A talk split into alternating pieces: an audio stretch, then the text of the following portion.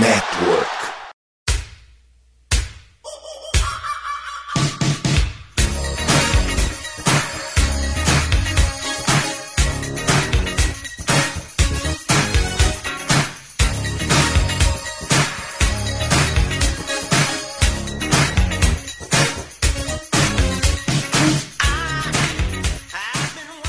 Fala galera, estamos de volta para mais um Minnesota Vikings podcast, o seu MVP de número 142.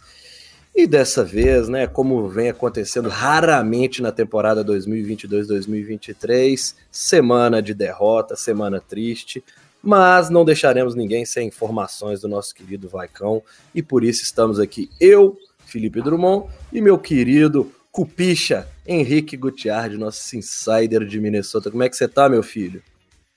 Estive melhor, né? Ia estar tá muito melhor também com o título de divisão garantido. Mas pelo menos estou de férias. Tá certo.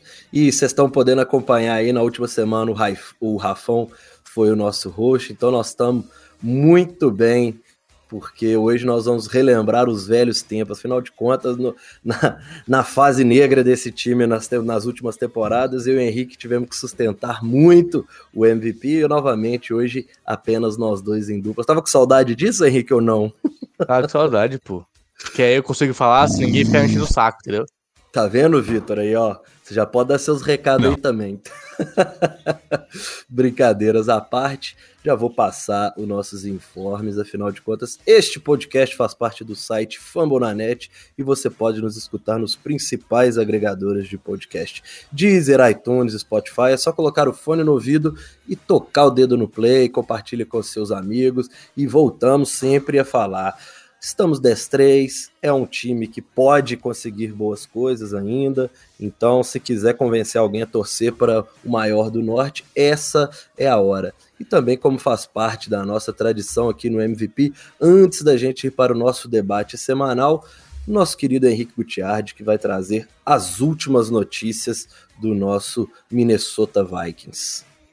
Pois é, mesmo a gente gravando isso uma terça-feira, hoje temos notícias de lesão. Não porque saiu de report, mas porque o Real Raggets, do Sports Illustrated, lá nos Estados Unidos, que cobre os Vikings, soltou um texto falando que o O'Connell deu uma atualização de lesão ontem na coletiva dele na segunda.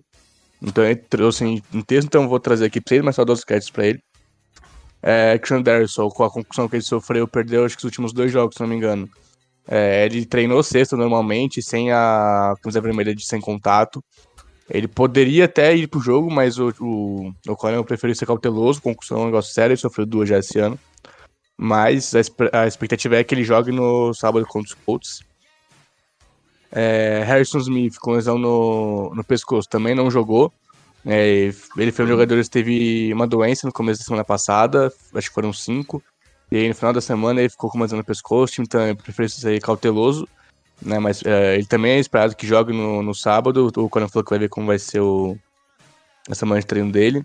Mesma coisa com o Brad Burke, são na, nas costas, né? Espero, é esperado que volte. Ken Lenster voltando de lesão no tornozelo. Jogou 34 snaps, o Duke Shaw jogou 37. É, o O'Connor falou que eles revisaram mais por causa da, da lesão mesmo, para não forçar o, o, muito o do Denzel.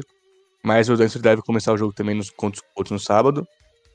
Adam Feeling, é, talvez ele não fique 100% até o final do ano, ele tem lesão no joelho também.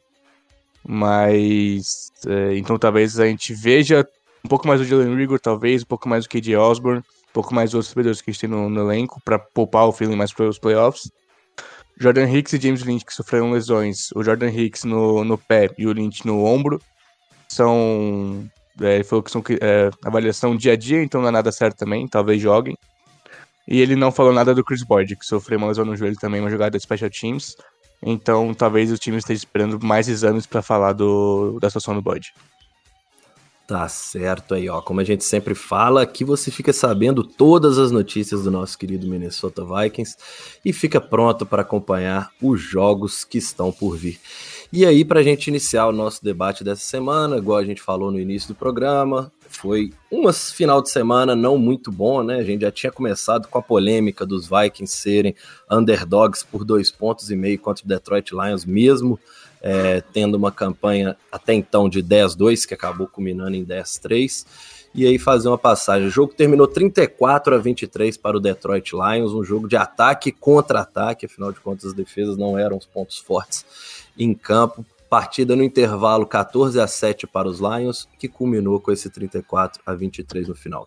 Destaque da partida do lado do Minnesota Vikings, Kirk Cousins, 31 passes completos de 41 tentados, 425 jardas e 2 touchdowns. Destaque negativo para Dalvin Cook com 15 carregadas e apenas 23 jardas, apesar de um touchdown. O outro destaque positivo, como sempre vem acontecendo nessa temporada, Justin Jefferson com 11 recepções para 223 jardas, um recorde da franquia. Além dele, TJ Hawkinson, que apesar das seis recepções e 77 jardas, ficou marcado por um drop maldito. Adam Thielen com 77 recepções para 65 jardas e um touchdown. E o KJ Osborne com 5 recepções para 38 jardas e também um touchdown. Do lado do Lions, mais um grande jogo desse ataque liderado por Jared Goff, que teve 27 passes completos, 330 jardas, 3 touchdowns. No jogo corrido, CJ Moore aparece com destaque porque teve uma carregada e 42 jardas, uma big play. É, Jamal Williams, o mais acionado no jogo corrido, 16 tentativas para 37 jardas, e quem também contribuiu com um touchdown foi o Justin Jackson. Do lado aéreo, DJ Chark com 6 recepções, 94 jardas e um touchdown. Amon Hassan Brown com 6 recepções, 68 jardas. Josh Reynolds com 5 recepções, 51 jardas e um touchdown. E também Jameson Williams com uma recepção, 41 jardas e um touchdown. Meu querido Henrique Gutiardi. Eu. Destacar positivamente, além dessa do Justin Jefferson e do Kirk Cousins nesse time, tem mais alguma coisa nesse jogo que a gente pode destacar? Cara, positivamente é difícil, né? Mas acho que realmente não tem muito o que destacar positivamente tirando esses dois, né? Obviamente o ataque conseguiu produzir, fez alguns pontos, mas foi quase tudo nas costas do Cousins do Jefferson, a defesa não tem nada de positivo para falar dela. Acho que não tem um jogador que tá se salvando, talvez o Tomlinson, mas só porque eu tô gostando muito do Tomlinson esse ano. Então, cara, acho que não tem muito o que falar de, de, positivo mesmo. Vai, tudo que a gente for falar de bom vai, vai sobrar no Cousins no Jefferson. Então, vamos falar do negativo. É, exatamente. Até a primeira parte da nossa pauta montada pelo nosso querido Churros, que tá aí nos escutando em algum lugar desse planeta. Mas. Mas não é bom nada, né? É, pois é, esse cara é foda, viu? É, qual que foi a maior. Qual que você acha que vem sendo, na verdade, né? Porque isso não é só desse jogo. Maior dificuldade para esse time conseguir estabelecer o jogo corrido. Porque a gente fala assim, ah, o Derson não jogou, mas também com o Derson esse jogo corrido não tá engrenando, né? Por que que isso tá acontecendo? É, é culpa do Dalvin Cook, é culpa de chamadas, é culpa da, da OL, como é que você tá vendo essa questão? Porque a gente vinha de um time que era jogo corrido primeiro e depois a gente pensa no resto. E agora esse time é passe primeiro e meio que o jogo corrido, além de um pouco menos utilizado, tá indo muito mal quando é, é, é responsável, né, Henrique? Que assim, inutilizado, acho que não dá pra falar muito que é. O Cook antes da jogo contra os Lions era o quinto em carregado e o quinto em jarda corrida. Mas eu acho que é mais uma soma do, dos três fatores, né? Obviamente, o O'Connor já falou em várias entrevistas que ele tem que melhorar a parte de corrida, ele sabe disso, né? Melhorar o esquema, melhorar o desenho das jogadas, melhorar as chamadas. É, mas a linha também não tá conseguindo fazer um bom trabalho, né? A gente vê várias vezes o. No principalmente jogo contra os Lions, o Cook pegava a bola, tinha três em cima dele já, não tinha nenhum espaço. E também tá a parte do Cook, o Cook não tá jogando bem esse ano. Né? A gente viu várias vezes aí, principalmente no começo da temporada, ele tropeçando sozinho, ele batendo em jogador do time dele, né? O, o famo que ele sofreu ontem foi bizarro, né? O, a uhum. jogada era para ser um passe, né? A gente consegue ver que o, o Mant, ele bloqueia ele... e depois ele sai para receber. Não, ele carregando a bola igual o quarterback é, então... ruim quando sai do pocket, é. velho, com a porra da bola na palma da mão só. Puta merda. Então, assim, e foi um turnover que mudou todo o jogo, né? Porque era final do primeiro tempo, era pra gente sair com, com pelo menos mais três pontos, né? No mínimo. Mas a chance de conseguir mais um touchdown era muito grande. E aí os usuários conseguiram a bola de volta. Por sorte, não pontuaram. Mas que acabou com o time indo pro intervalo. Então, assim, acho que a, o jogo terrestre ele não tá bom por uma dimensão de, de fatores. Não, o Madison entra também não entra muito bem. Porque o Cook é o quinto com mais jarda terrestre. O seu ataque é corrida acho que é o 27 antes do, do jogo, não como ficou depois. Mas assim, então acho que o. Eu falei, tá eu falei. Tá carregando muito. Eu falei Mas um pouquinho sobre isso também, ô Henrique. Não sei se você concorda, porque acho que você nem tá no grupo maior dos Vikings lá no WhatsApp. Não, o grupo do mal não tô, não. É, o, o Vikings não dá a sorte que os, que os Cowboys deram, né? De na baixa do Zeke Elliott ter o, um, O Pollard. um- o Pollard voando, né? No caso, no, no nosso caso, seria nessa baixa que a gente tá vendo nas atuações do, do Dalvin Cook, o Madison conseguir aparecer bem para literalmente meio que roubar às vezes ou começar a dividir mais snap, Uhum. mas os dois estão mal, Sim. né? E aí, assim, acho por conta que- disso, eu critico muito até, não apenas os jogadores, mas também essa questão da OL. É só ele meio que não, não abre, é só ele tá deixando o quarterback ser pressionado. A gente sabe que o Christian Derrickson dá outra rotação para ela. Mas, tipo assim, ao mesmo tempo é muito peso em cima de apenas um jogador para poder virar do céu ao inferno muito rápido, né? Uhum. Não, é assim, só duas coisas também, acho que pra eu fechar a parte do jogo corrido. Acho que primeiro é, dá pra gente pedir o- pra entrar o, o Kenny Wango. Acho que o jeito que tá, não tem por que não tentar trazer ele e dar uma outra dimensão pro jogo terrestre. Porque ele tem aquela visão de retornador. Ele não é um cara que vai conseguir correr por entre os tecos, vai tomar aquelas porradas. Mas ele é um cara que, se ele conseguir ver um mísero espaço, ele vai atacar aquele espaço e vai conseguir jarda pra caramba. Porque é o que ele faz jogo no. Retornando. E também acho que o, outra parte que a gente mais consegue ver o quão ruim é o jogo teste esse ano é quando a gente precisa de uma campanha, a gente precisa de um first down pra ganhar o jogo. Você vê todos os jogos isso acontece. É, um first down acaba o jogo no final do último quarto. Todo mundo sabe que a gente vai correr com a bola, a gente não consegue as jardas nunca. Acho que não teve uma vez que a gente conseguiu esse first down pra acabar o jogo ajoelhando com a bola. A gente sempre vai pro punch e a defesa tem que parar os caras depois. Então acho que isso é mais uma amostra de que tá muito ruim esse jogo terrestre. E que alguma coisa tem que mudar rápido, porque a gente sabe que playoff é muito, é muito importante esse jogo terrestre pra conseguir descansar um pouco a defesa e controlar o, o cronômetro do jogo.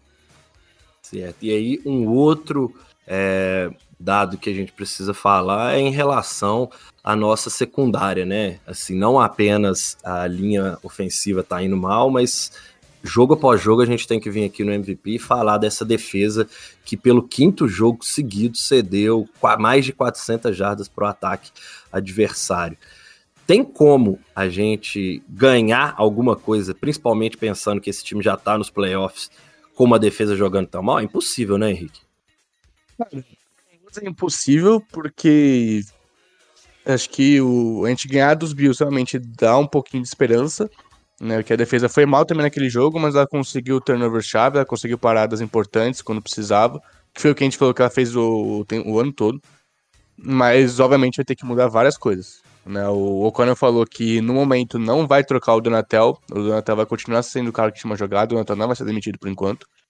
Mas o que, pelo menos eu imagino, é que se continuar desse jeito, quando acabar o ano, ele vai embora. Né, Ou se tiver mais um jogo cedendo mais de 400 jardas, vão trocar o play caller, porque não é possível. E uma coisa que é. Eu não sei qual programa, acho que é da ESPN, que a Mina Kimes estava falando sobre a defesa dos Vikings, né? Por, ela falou que inclusive é um dos motivos de não respeitarem tanto os Vikings. Que ela falou: a gente respeita o Cousins, a gente respeita o Jefferson, a gente respeita esse ataque. Mas a gente não respeita a defesa que vê que tá errando, vê o que tá errado todo jogo e continua errando. Né? Essa é literalmente a definição de insanidade. É tentar a mesma coisa achando que o resultado vai ser diferente. O Zach jogando em marcação off, que é quando os cornerbacks estão mais 5 jardas de distância do recebedor, né, antes do snap. Só no jogo do domingo, o Goff foi 17 de 22 para 246 jardas e 3 TDs. Quando o- o recebedor melhor. tava... Foi a é melhor tava longe? atuação, acho que desde a semana 9 de um quarterback, né? Em, Uhum. em- É, a defesa E tá na- foda. E na temporada, com... quando a gente tá nessa marcação em off, que é o que a gente faz quase todo o snap, se você pegar pra ver o jogo, os cornerbacks sempre estão muito longe. É um negócio que a gente já reclamou também aqui várias vezes no MVP. Os Vikings cedem 9.3 jardas por tentativa de passe. O que também é um negócio ridículo de grande. Né, Então, eu não sei por que o, o Donatel não mudou jo- deixar o, os recebedores jogarem um pouquinho mais em press. Deixa, cara, deixa eles perto do recebedor só. Porque é mais fácil eles conseguirem só faltando jogo terrestre. A gente toma muita, muita corrida pra lateral, porque os, os cornerbacks estão muito longe. Então dá mais espaço pro running back correr, dá mais espaço pro recebedor conseguir fazer um bloqueio. Mano, terceira longa, os cornerbacks estão 5, 6 jardas atrás, você dá muito espaço pro recebedor só correr livre, sem nenhum contato, sem nada pra atrasar ele. E é por isso que a gente toma muita bola também. Porque os caras estão tudo longe, então tem muito espaço vazio. Então, mano, aproxima os, os cornerbacks da linha de scrimmage, mano. Eles conseguem jogar em press. Não, não vai machucar ninguém, ou pelo menos tenta. Não tem como ser pior. Essa é literalmente a pior sequência defensiva da história dos Vikings. Você deram 2.300 jardas nos últimos cinco jogos. Isso é um ridículo de absurdo. Não, tá foda. E não é só também, né, essa questão da secundária, já que a gente tá falando da defesa, a gente também tem que falar um pouco dessa DL, que a gente criou uma baita expectativa, a conversa antes da temporada começar era com o Zedarius Smith e o, e o Daniel Hunter, é, os QBs adversários, a gente não precisava preocupar tanto com a secundária, porque os QBs adversários não teriam tempo para lançar a bola. E aí o que a gente está vendo na prática é que não se pressiona quarterbacks adversários. É uma defesa que no papel é muito forte, começou a temporada com pelo menos o Zedarius Smith se destacando, é, depois que o Daniel Hunter começou a ser utilizado, colocando a mão no chão, deu uma melhorada, mas ao mesmo tempo é uma, uma, uma linha defensiva que não pressiona ninguém, e aí fica muito fácil para qualquer quarterback adversário jogar sem pressão, né? Não, e também tem o fato de que, obviamente, a secundária CD tudo muito fácil atrapalha para as rush, mas mesmo quando a secundária consegue marcar um pouco, a gente viu algumas jogadas no jogo em que o Goff segurou a bola por muito tempo. Pô, a marcação tava boa, tava ok, só que não tinha pass rush pra atrapalhar. Então, é, acho que a gente falou isso muito ano passado também, né, que ficava só eu e você. Que o pass rush já não era muito bom. Aí quando a secundária não ajudava, porque cedia tudo em dois segundos. Então os dois eles não estão conseguindo se equilibrar, porque o pass rush não chega rápido para fazer o QB é, errar um passe, a marcação não consegue segurar para dar tempo para as chegar. Então, acho que as duas coisas têm que mudar, obviamente, uma decepção. Né? Nos últimos seis jogos o Smith tem um sec, nos últimos quatro jogos o Hunter tem um sec. Então, realmente, são coisas que tem que mudar e rápido se o time ainda, ainda quer fazer alguma coisa em playoff.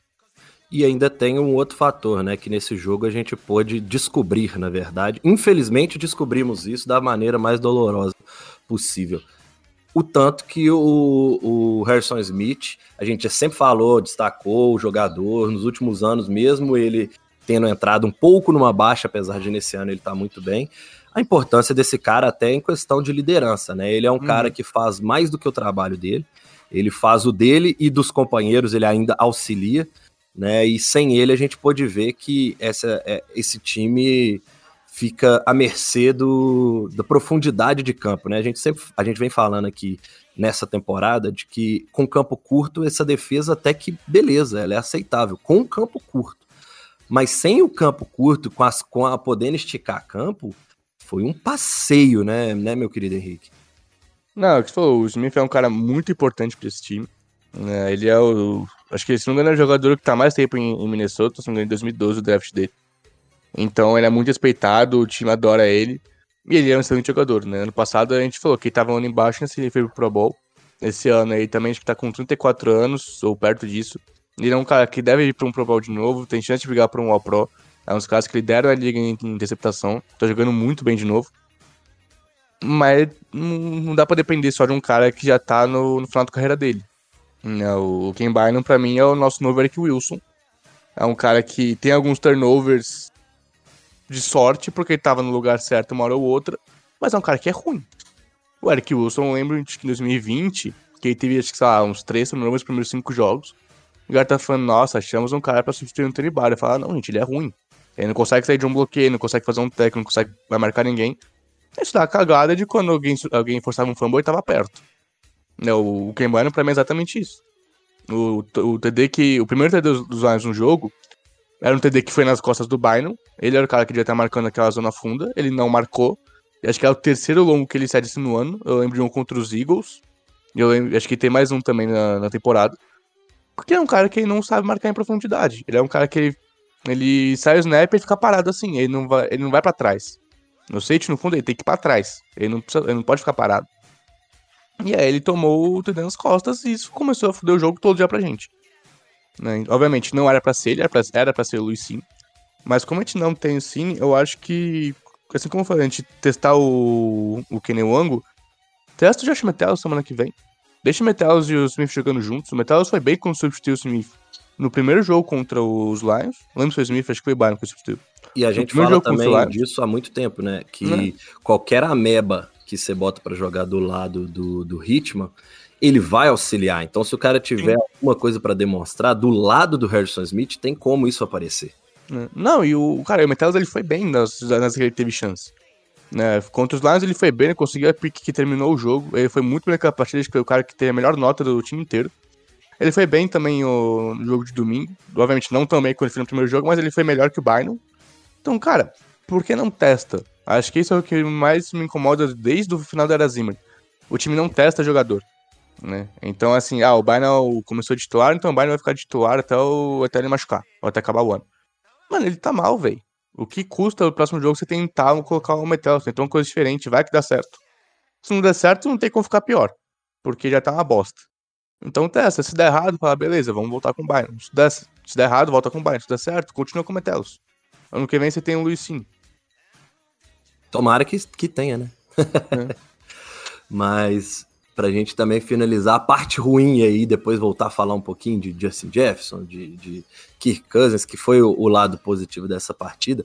Até que ponto agora tá comprovado de que esse time dos Vikings ele tá enganando. É o 10-3, é o pior 10-3 da história. A gente vai sempre meio que ter que bater nessa tecla enquanto esse time não conseguir é, tirar essas observações da frente. Para você, é, esse time ele tá enganando ou não? Ou porque as vitórias foram conquistadas com mérito, porque gostem ou não, as vitórias foram conquistadas com mérito. É, isso não é questão de estar tá enganoso, apesar de até a história tá falando que, que nós também enganando, né? Difícil falar que esse time é enganoso, né, porque, como você falou, teve vitórias convincentes contra times bons. É, ninguém dava nada, é. ninguém dava nada contra Commanders e Commanders tá aí batendo em todo mundo, já tá mostrando é, a mesma que é um coisa dos Lions. Possivelmente. Lions. O próprio Lions, a gente ganhou um jogo e, e, olha que, que, ironia, se o jogo, se aquele jogo que a gente tava perdendo por duas postes de bola, os Vikings não tivesse ganhado, a gente tava apenas dois jogos de não ganhar a divisão, inclusive. É. Tá apertada a divisão se a gente não tivesse feito aquela vitória na semana 3. Então, assim, tem. E contra os próprios Bills, né? A gente tem é. que falar que, querendo ou não, as vitórias, elas podem não ter sido convincentes, mas foram grandes vitórias. Sim. E isso tem que pesar, porque nos playoffs o time não vai precisar ser convincente, ele vai precisar de grandes vitórias. Não, se pegar todas as vitórias que o time teve na temporada toda, semana 1 contra os Packers, todo mundo botar os Packers como favorito, foi ganhando por 16 pontos. Nossa única vitória por mais de uma posse. Aí tomou um pau pros Eagles, é, e ganhou de, de Lions, que perceber que é um ataque bom. Né? O time tá tentando se descobrir ainda. Depois ganhou o jogo em Londres, quem sabe cansativo. Voltou de Londres, na mesma semana ganhou. Foi o primeiro time a fazer isso na história da liga, a jogar um jogo em Londres e ganhar na semana seguinte, sem bye. Aí depois teve o jogo difícil contra os Dolphins, lá em Miami, um lugar quente pra caramba. Né? A gente sabe, todo mundo sabe a dificuldade que é jogar lá, ainda mais quando tá mais perto do começo da temporada. Né? Beleza, é contra o terceiro QB deles. Não, era com reserva que o Bridgewater entrou no meio porque o terceiro QB machucou. Mas ainda assim, foi um jogo difícil que a gente conseguiu ganhar. Aí depois pega o Cardinals ou com o Hopkins, tinha acabado de voltar também de suspensão, tava jogando muita bola. O Cardinals tava com um ataque muito bom também até ali. Depois começou a degringolar mais. O Washington, um time, como o Felipe falou, ninguém dava nada, mas conseguiu voltar a jogar bastante. Tá com sete vitórias, tá brigando com a vaga nos playoffs. Eu vou te falar que eu gosto muito desse time de Washington. Para mim é o, é o time perfeito para arrumar um quarterback. Porque Sim. tem defesa, tem excelentes recebedores e novos, a galera muito nova, pronta para decolar, só que não tem quarterback. E é isso que faz esse time não ser forte esse ano. Sim, é, tá, o, o Heineken provavelmente vai conseguir levar o time de novo a, aos playoffs, mas como falou, eu não sei se isso vai longe, porque falta um ataque melhor para eles. Né? Acho que o Rivera também talvez já tenha dado tempo dele na NFL. Mas depois de Washington fora de casa, de novo fora de casa contra Bills, é, conseguindo um de 17 pontos, levou o jogo para prorrogação, continuou não colocava para ganhar o Super Bowl. E tendo sido roubado em lances cruciais na partida. 17 Sim, assim pontos apareceram nesse placar aí com assim erros. Assim, é assim como o Washington. O Washington teve a interferência lá aqui do hum. árbitro na nossa defesa, que é essa interceptação. Aí te volta, toma aquele pau gigante pros Cowboys, mas não fala disso. Aí semana curta, ganhando os Patriots, depois ganhando os Jets, que são os melhores pesos da NFL, com o Mike White também tava jogando muito bem na semana anterior. E aí pega os Lions, que mano, os Lions estão com 5 vitórias nos últimos 6 jogos. E foi um jogo que nem não apertado, por mais que tenha sido 11 pontos, foi um jogo apertado. Né, mas é, a gente todo mundo olha e fala, ai, perdeu pros Lions, ai, não sei o que. Cara, os Lions são um bom time. Esse time é muito bom. Né? O Golf tá jogando um nível muito bom também. Né? Um time é, que só deram um pouco de azar no começo do ano. Se não fosse eles estavam brigando pela divisão com a gente, estavam brigando pro playoff. É um time que, se fosse, ia fazendo estrago. Porque a defesa deles é forte, o jogo deles é muito bom, e isso são coisas fundamentais quando você joga em janeiro e fevereiro. Então, assim, obviamente, os Vikings precisavam de alguns ser mais convincentes, precisavam, mas não dá pra falar que é um time enganoso só porque perdeu pro, pros Lions fora de casa, né, ou tomou pau pra Eagles e, e pra Cowboys. Cara, é um time que ganhou muitos jogos, um time que tá com 10 vitórias, um time que deve ganhar a divisão semana que vem. Então, acho que a gente sabe que esse time é enganoso depois que a gente já viu esse time conseguindo voltar de situações difíceis. Principalmente o contra os Bills fora de casa. Por isso que eu não coloco o time como enganoso. Acho que o time é, um time justo. Acho que é um time é, que mereceu eu... que mereceu. Eu sou da seguinte opinião, não sei se você vai concordar comigo, mas é um time que mostra que num bom dia ele compete contra qualquer um e num dia, é, digamos, que está sendo até mais normal do que um dia atípico. É, é um time que faz o jogo do adversário ser nivelado ao dele. Então, tipo assim, o Vikings num dia normal, o jogo vai ser disputado. O Vikings num dia ruim, ele toma pau. É, é, o que a gente viu contra Eagles, é o que a gente viu contra os Cowboys. O Vikings contra os Lions foi um dia que a gente tem que considerar meio que é o normal. Afinal, nós estamos falando de cinco jogos de 400 jardas para o adversário. Então é o jogo normal desse time nessa temporada. E o jogo normal desse time nessa temporada é que vai até o final sendo disputado porque esse time também não entrega os pontos. O ataque não deixa esse time entregar os pontos. E aí que é o que fica a minha sensação. Passando para a pós-temporada, a gente vai precisar ter dias bons na hora de entrar em campo. Porque é assim que a gente tem condição de brigar por qualquer coisa com times que irão para os playoffs. Não sei se você concorda com isso. Eu concordo, mas também eu digo mais, isso é para todo time. Qualquer time que entre em playoff pode ser quem for. Quem entra em playoff em um dia ruim, provavelmente vai perder, não importa é, quem é eu, eu, eu questiono muito é que é o dia normal. Que meio que uhum. o dia normal é que tinha que ser a média boa para os times. E o nosso dia normal é, é, é, difícil ganhar. Tipo assim, tá ganhando, tá tudo, mas tá nivelando ao, ao nível dos times adversários, não jogando o próprio jogo. Talvez seja isso, talvez a maior cobrança que a gente possa fazer para esse time. É conseguir jogar o seu jogo independente do adversário conseguir implementar do início ao fim, mandar, não é ganhar por 20, 30 pontos, mas é conseguir fazer que o seu volume de jogo seja satisfatório ao ponto de você não correr riscos. É, e aí também, puxando já próximo tópico aqui, para a gente também já ir encaminhando para o final de mais um MVP, é, é um time que a gente sempre vai bater na tecla de que não é para brilhar nesse ano. É um time que nesse ano, talvez, o mais importante é descobrir as peças que precisam ser é, buscadas numa off-season, num draft.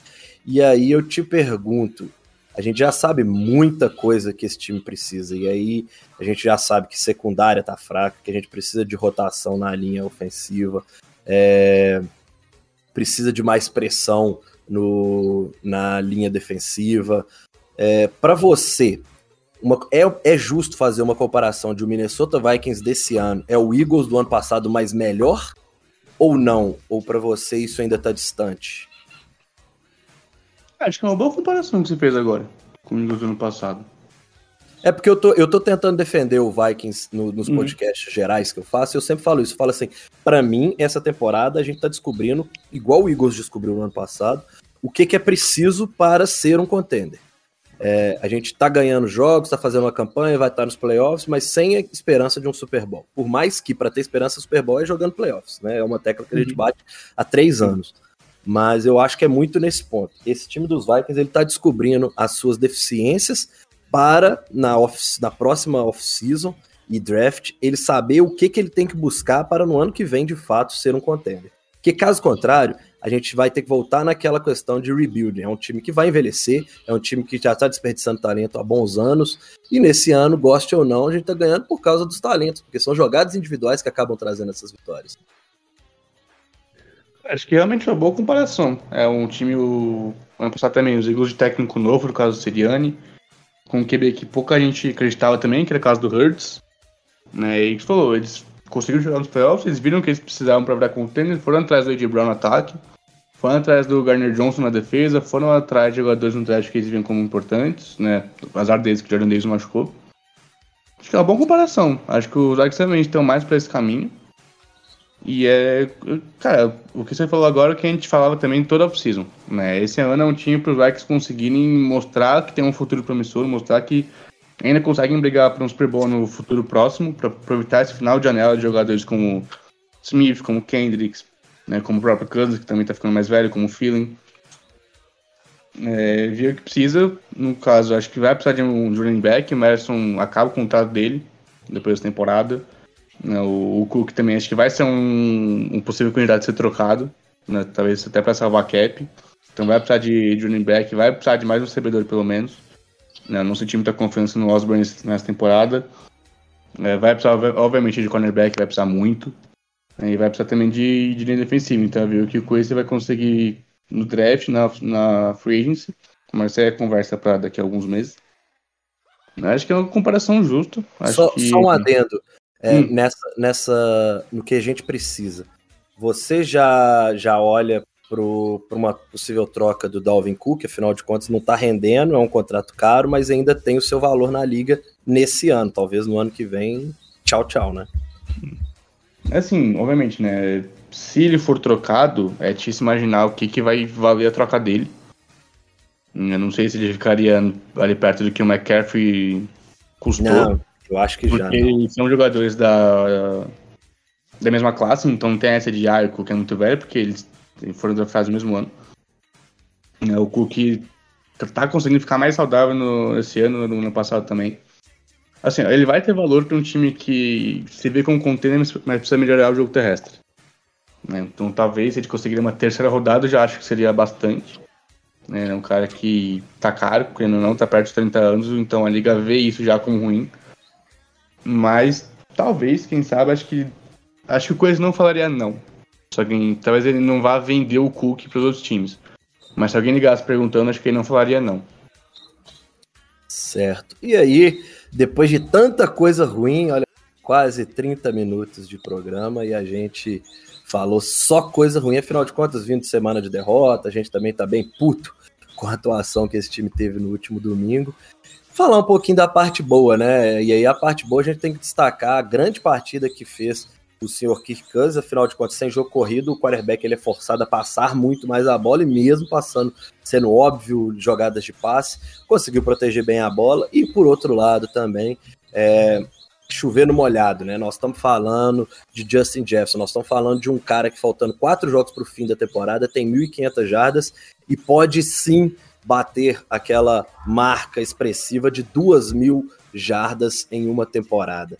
Como é que você tá vendo esses dois caras meio que jogo após jogo, jogo complicado, vitória complicada ou derrota complicada, mas os dois sempre ali sendo destaque, destaque, destaque desse, desse time.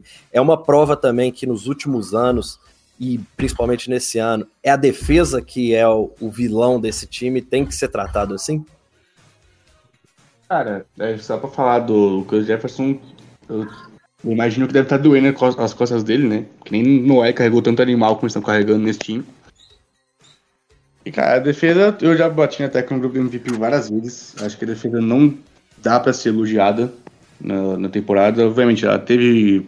É, conseguiu turnovers muito importantes, cruciais, sim. Mas ao mesmo tempo também ela cedeu 400 yards nos últimos 5 jogos. Ela tá jogando aqui uma meba patética. A última vez que a gente segurou alguém para menos de 20 pontos foi contra Washington né, na semana 9. A gente tá indo pra semana 15 já, se não me engano. Então, assim, acho que não dá para dar muitos metros pra defesa. Né? Como você falou, a maioria das coisas que acontecem são jogadas pontuais, porque a gente tem jogadores talentosos. O Peterson é um cara que é, é Hall da Fama. O Smith é um cara que é Hall da Fama. Então, esses caras, realmente, eles têm talento, eles conseguem jogar ainda. Então, eles vão fazer algumas jogadas importantes momentos importantes. Né? Mas acho que não dá pra gente valorizar muito. Acho que a defesa é, é, tá, assim, segurando muita gente.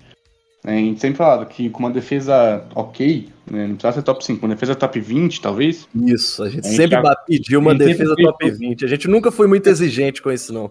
Sim. É uma coisa que a gente falava da OL, a gente não queria uma OL pica, a gente queria uma OL ok, regular. Né? Sempre lá, que com essas coisas a gente sentia que a gente, que a gente conseguia brigar pro playoff e Super Bowl porque a gente confiava no talento que o ataque tinha. Né? Porque tem Cousins, você tem Jefferson, você tem Feeling, agora você tem Hawkinson, você tem Cook, que, que não é um bom jogador. Então acho que a defesa pode sim ser, ser colocada como vilã do, do, time nesse ano, pelo menos é a minha opinião. Não acho que ela tá fazendo um trabalho digno de, de elogios. Como eu falei já nesse programa, as coisas vão ter que mudar de rápido. Né? A gente não vai mais conseguir a, a baia, quase impossível. Fire Por... Donatel. é. Eu tinha, seria muito importante a gente ter a baia, porque daria uma semana a mais pra defesa conseguir trabalhar no que ela tá errando, mas a gente não vai ter. Mas é. Cara, quem não é ver o que o Donatel consegue fazer no final, até o final da temporada, é ver o que o Conor consegue fazer até o final da temporada. É confiar na comissão. A gente elogiou, a gente gostou bastante da comissão que os Vikings trouxeram no começo da temporada. A ver o que eles vão conseguir fazer agora. Certo. Para você, já, já tem pontos a criticar para a gente poder até ir para o jogo do próximo final de semana, mas tem pontos para a gente criticar o Kevin O'Connell como head coach.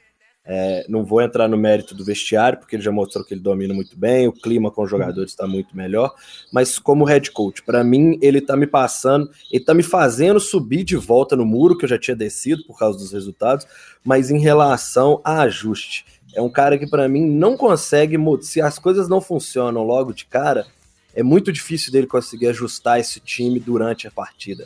Você te passa essa impressão também? Acho que só voltando do intervalo né? Porque querendo ou não, com os Bills ele teve que fazer ajuste, deu muito certo, né? O time conseguiu voltar pro jogo. Então acho que o, o que mais peca mesmo é realmente voltando no intervalo. Ele já falou que não sabe por que isso acontece, ele falou que tem que ver isso de novo. Mas acho que muito do que a gente critica também tem que lembrar que ele é um cara que tá no primeiro ano dele com head coach. O cara tem 37, é, tem 37 anos de idade, ele é muito novo. Então, assim, ele vai cometer erros? Vai. Mas ao mesmo tempo que tá cometendo esses erros de, de principiante, ele tá levando o time a 10 vitórias e provavelmente o título de divisão no primeiro ano dele como técnico na carreira. Certo. Então acho que não dá pra gente pensar muito também, a gente tem que, a gente tem que levar um pouco em conta isso, acho que dá pra dar uma passada de pano, né? Talvez é, trocar alguns jogadores, eu queria que ele vidasse um pouco mais. Mas eu falei, mano, tenta o Jalen Rigor, é um cara que é rápido, tenta ele pra esticar o campo. Tenta usar mais o Jalen Rigor, é um cara também que é rápido, ele consegue fazer jogadas boas com, com ter a bola na mão. É, traz o Kine pro ataque, tenta rodar um pouco mais a defesa. Acho que essas são coisas que dá para ele fazer mais. Mas acho que não, eu não tenho muito o que criticar ele, não. Certo.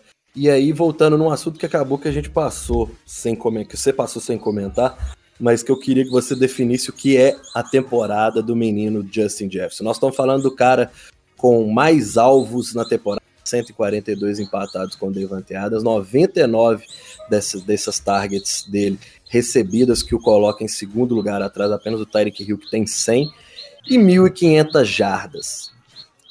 Tem chance, e aí eu falo numa boa, por mais que o prêmio de MVP seja feito para quarterback, mas tem chance do Justin Jefferson receber pelo menos um votinho? Até 2 milhares eu acho que sim. Porque a gente falou, é um prêmio de quarterback, mas muita gente na liga é, não dá crédito pro Cousins pelo que ele faz. Então a galera vai olhar pro ataque dos Vikings e falar, ah, quem carregou foi o Jefferson. Escuta isso semanalmente. Um abraço pro pessoal do Fumble aí, que eles falam isso semanalmente. Então o time só consegue, só consegue uma coisa que tem o Jefferson, não porque tinha o Cousins passando a bola pra ele, mas porque tinha o Jefferson pra receber a bola. Então aqui ele teria mais chance do que talvez o Adams teria se isso no Packers, por exemplo. Porque a galera ia olhar os mesmos números, né? O, o Rodgers com os números do Cousins e o Adams com os números do Jefferson. A galera ia falar, nossa, realmente o Rodgers tá jogando muito, ele é MVP. A galera não ia olhar pro Adams o que ele tá fazendo, ia olhar pro Rodgers. Mas com o Cousins é o contrário, a galera ia olhar mais pro Jefferson do que pra ele. Então acho que se ele bate duas mil jardas, ele teria chance de pelo menos receber um votinho. Não, ganhar ele não vai. Ganhar ou é Mahomes ou é Hurt esse ano. Mas talvez um votinho acho que ele conseguiria receber. Tá certo. O fato é que o nosso. A galera, não. Um, receber, receber um voto para MVP seria imenso. Se no ano passado faltaram pouquíssimas jardas para ele virar o recordista franquia, acho que no próximo jogo ele já tem chance de bater isso. É, Acho que precisa né? ter mais umas 120 e poucas jardas. É, porque ele tá com 1.500 cravadas.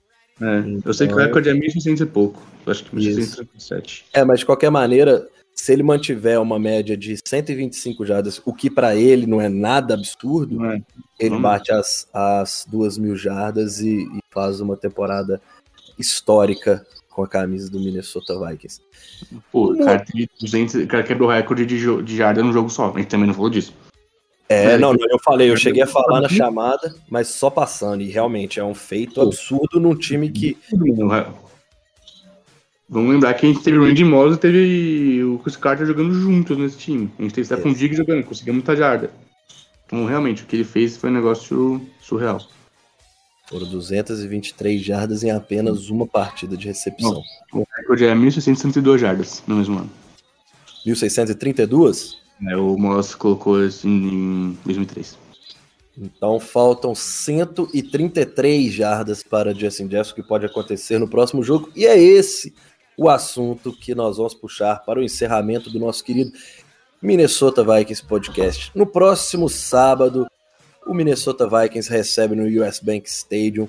Entenderam, né, gente? Sábado, não é domingo. A partir dessa semana começa a ter jogos sábados e nós somos os times escolhidos para abrir essa, essa novidade da NFL. E joga é... a semana também, na outra semana, no sábado. Isso, jogo que acontece às 15 horas e terá transmissão da ESPN. O time recebe o Indianapolis Colts, que vem de bye. É, o que, que, a gente pode esperar e o quão importante essa partida acaba se tornando depois de uma derrota contra os Lions, Henrique? Assim, acho que é parece com o que foi o jogo contra os Patriots, né, depois que a gente perdeu para os Cowboys. É para mostrar que o time não vai se abalar para perder um jogo. Então tem que ir lá, tem que ganhar.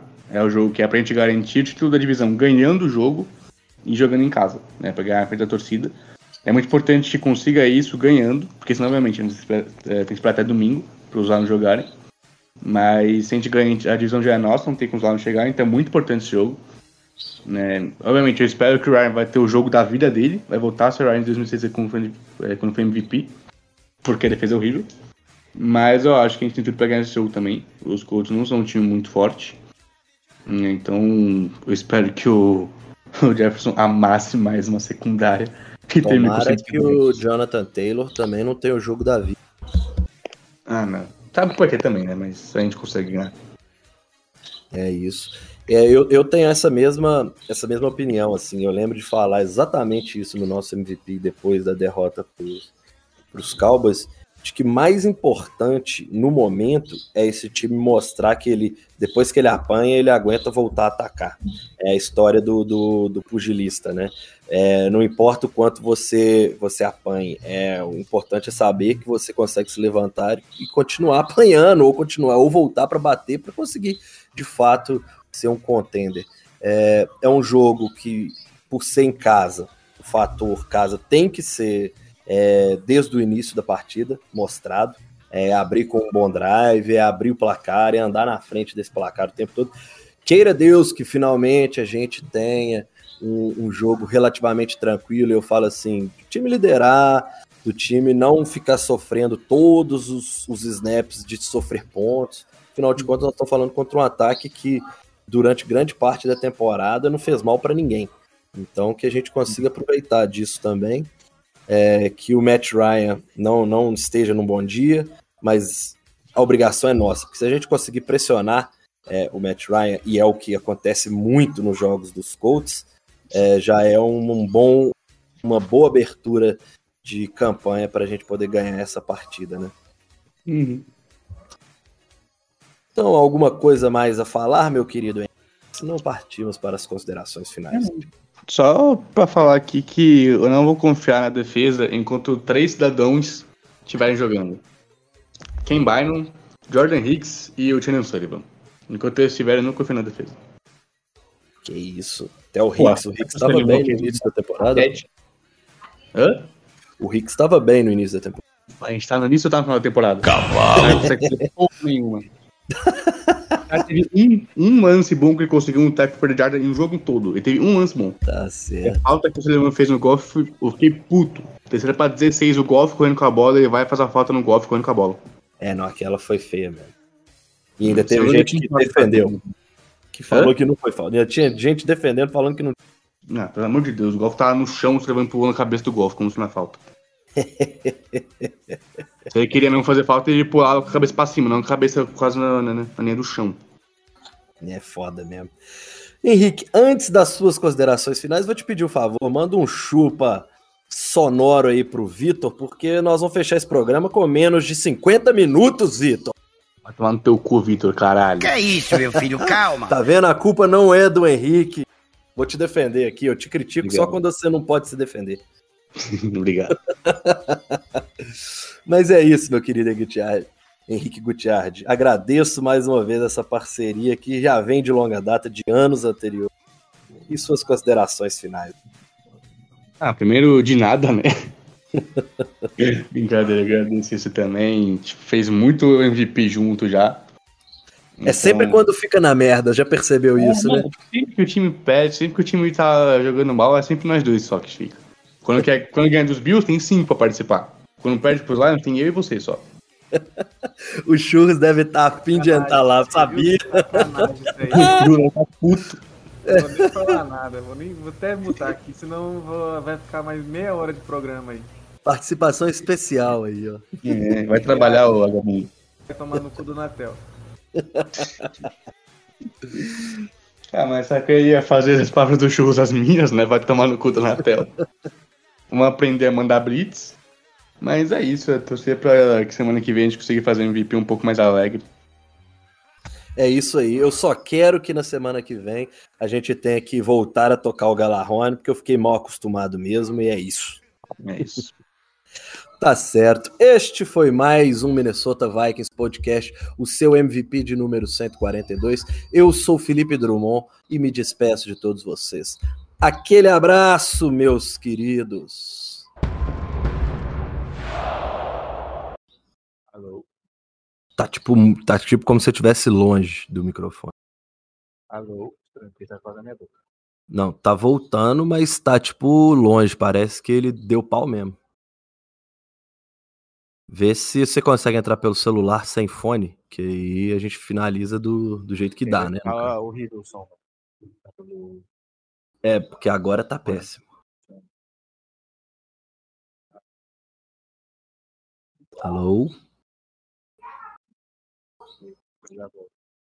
Vai falando, fi. Tá ruim, tá tipo muito baixo ou muito longe, mas quando volta Não, também, porque não é tudo. Tá- Tô falando que eu tava falando antes, o fone tá quase na minha boca. Não, então, agora deu pra escutar, mas tá bem mais baixo do que vinha, vinha na sequência que a gente tava gravando. Abaixo e abafado. É, ele saiu aí, agora ele vai voltar. Cara, eu queria tanto gravar com seta, velho. É, Hoje era dia de soltar os cachorros, né, Chu? Hoje era, cara. Pior que aqui, ó, já tava com outro cliente aqui, agora já está foda, velho. Puta. Henrique, tenta aí, testa aí. Alô? Não, mano, tá muito, tá baixo e abafado. O Churros falou tudo, tá baixo e abafado. E quando fica, tem hora que parece que você tá lá longe do microfone ainda. Tira o fone, só. Mesmo que fique ruim, pelo menos vai dar pra te escutar. E dando pra te escutar, a gente pelo menos consegue finalizar. Alô? Opa, agora eu te escuto perfeitamente. Vai, fala, fala mais. Alô? Miojo? Ô, Não. time? Perfeito. Agora pelo menos dá pra finalizar. Alô, miojo, ah, Alô, não, miojo, puta merda. até que tirar um mute aqui. O cara é universitário mesmo, né, velho? Não tem jeito. Nossa. Ô, para, tem uma foto que não come hoje, mano. Tipo, acho que a última vez foi em abril. A vida, a vida do universitário é comer miojo e fumar maconha só. Eu faço É. só metade disso, tá? Só metade, né? É, E não, e odeio miojo, fala assim. É, não, você tava, quando começou a dar pane, você tinha acabado de falar que foi o primeiro time que voltou de Londres e venceu o jogo na semana seguinte. Aí continua daí. Peraí, só tinha passar o caminhão aqui. Puta.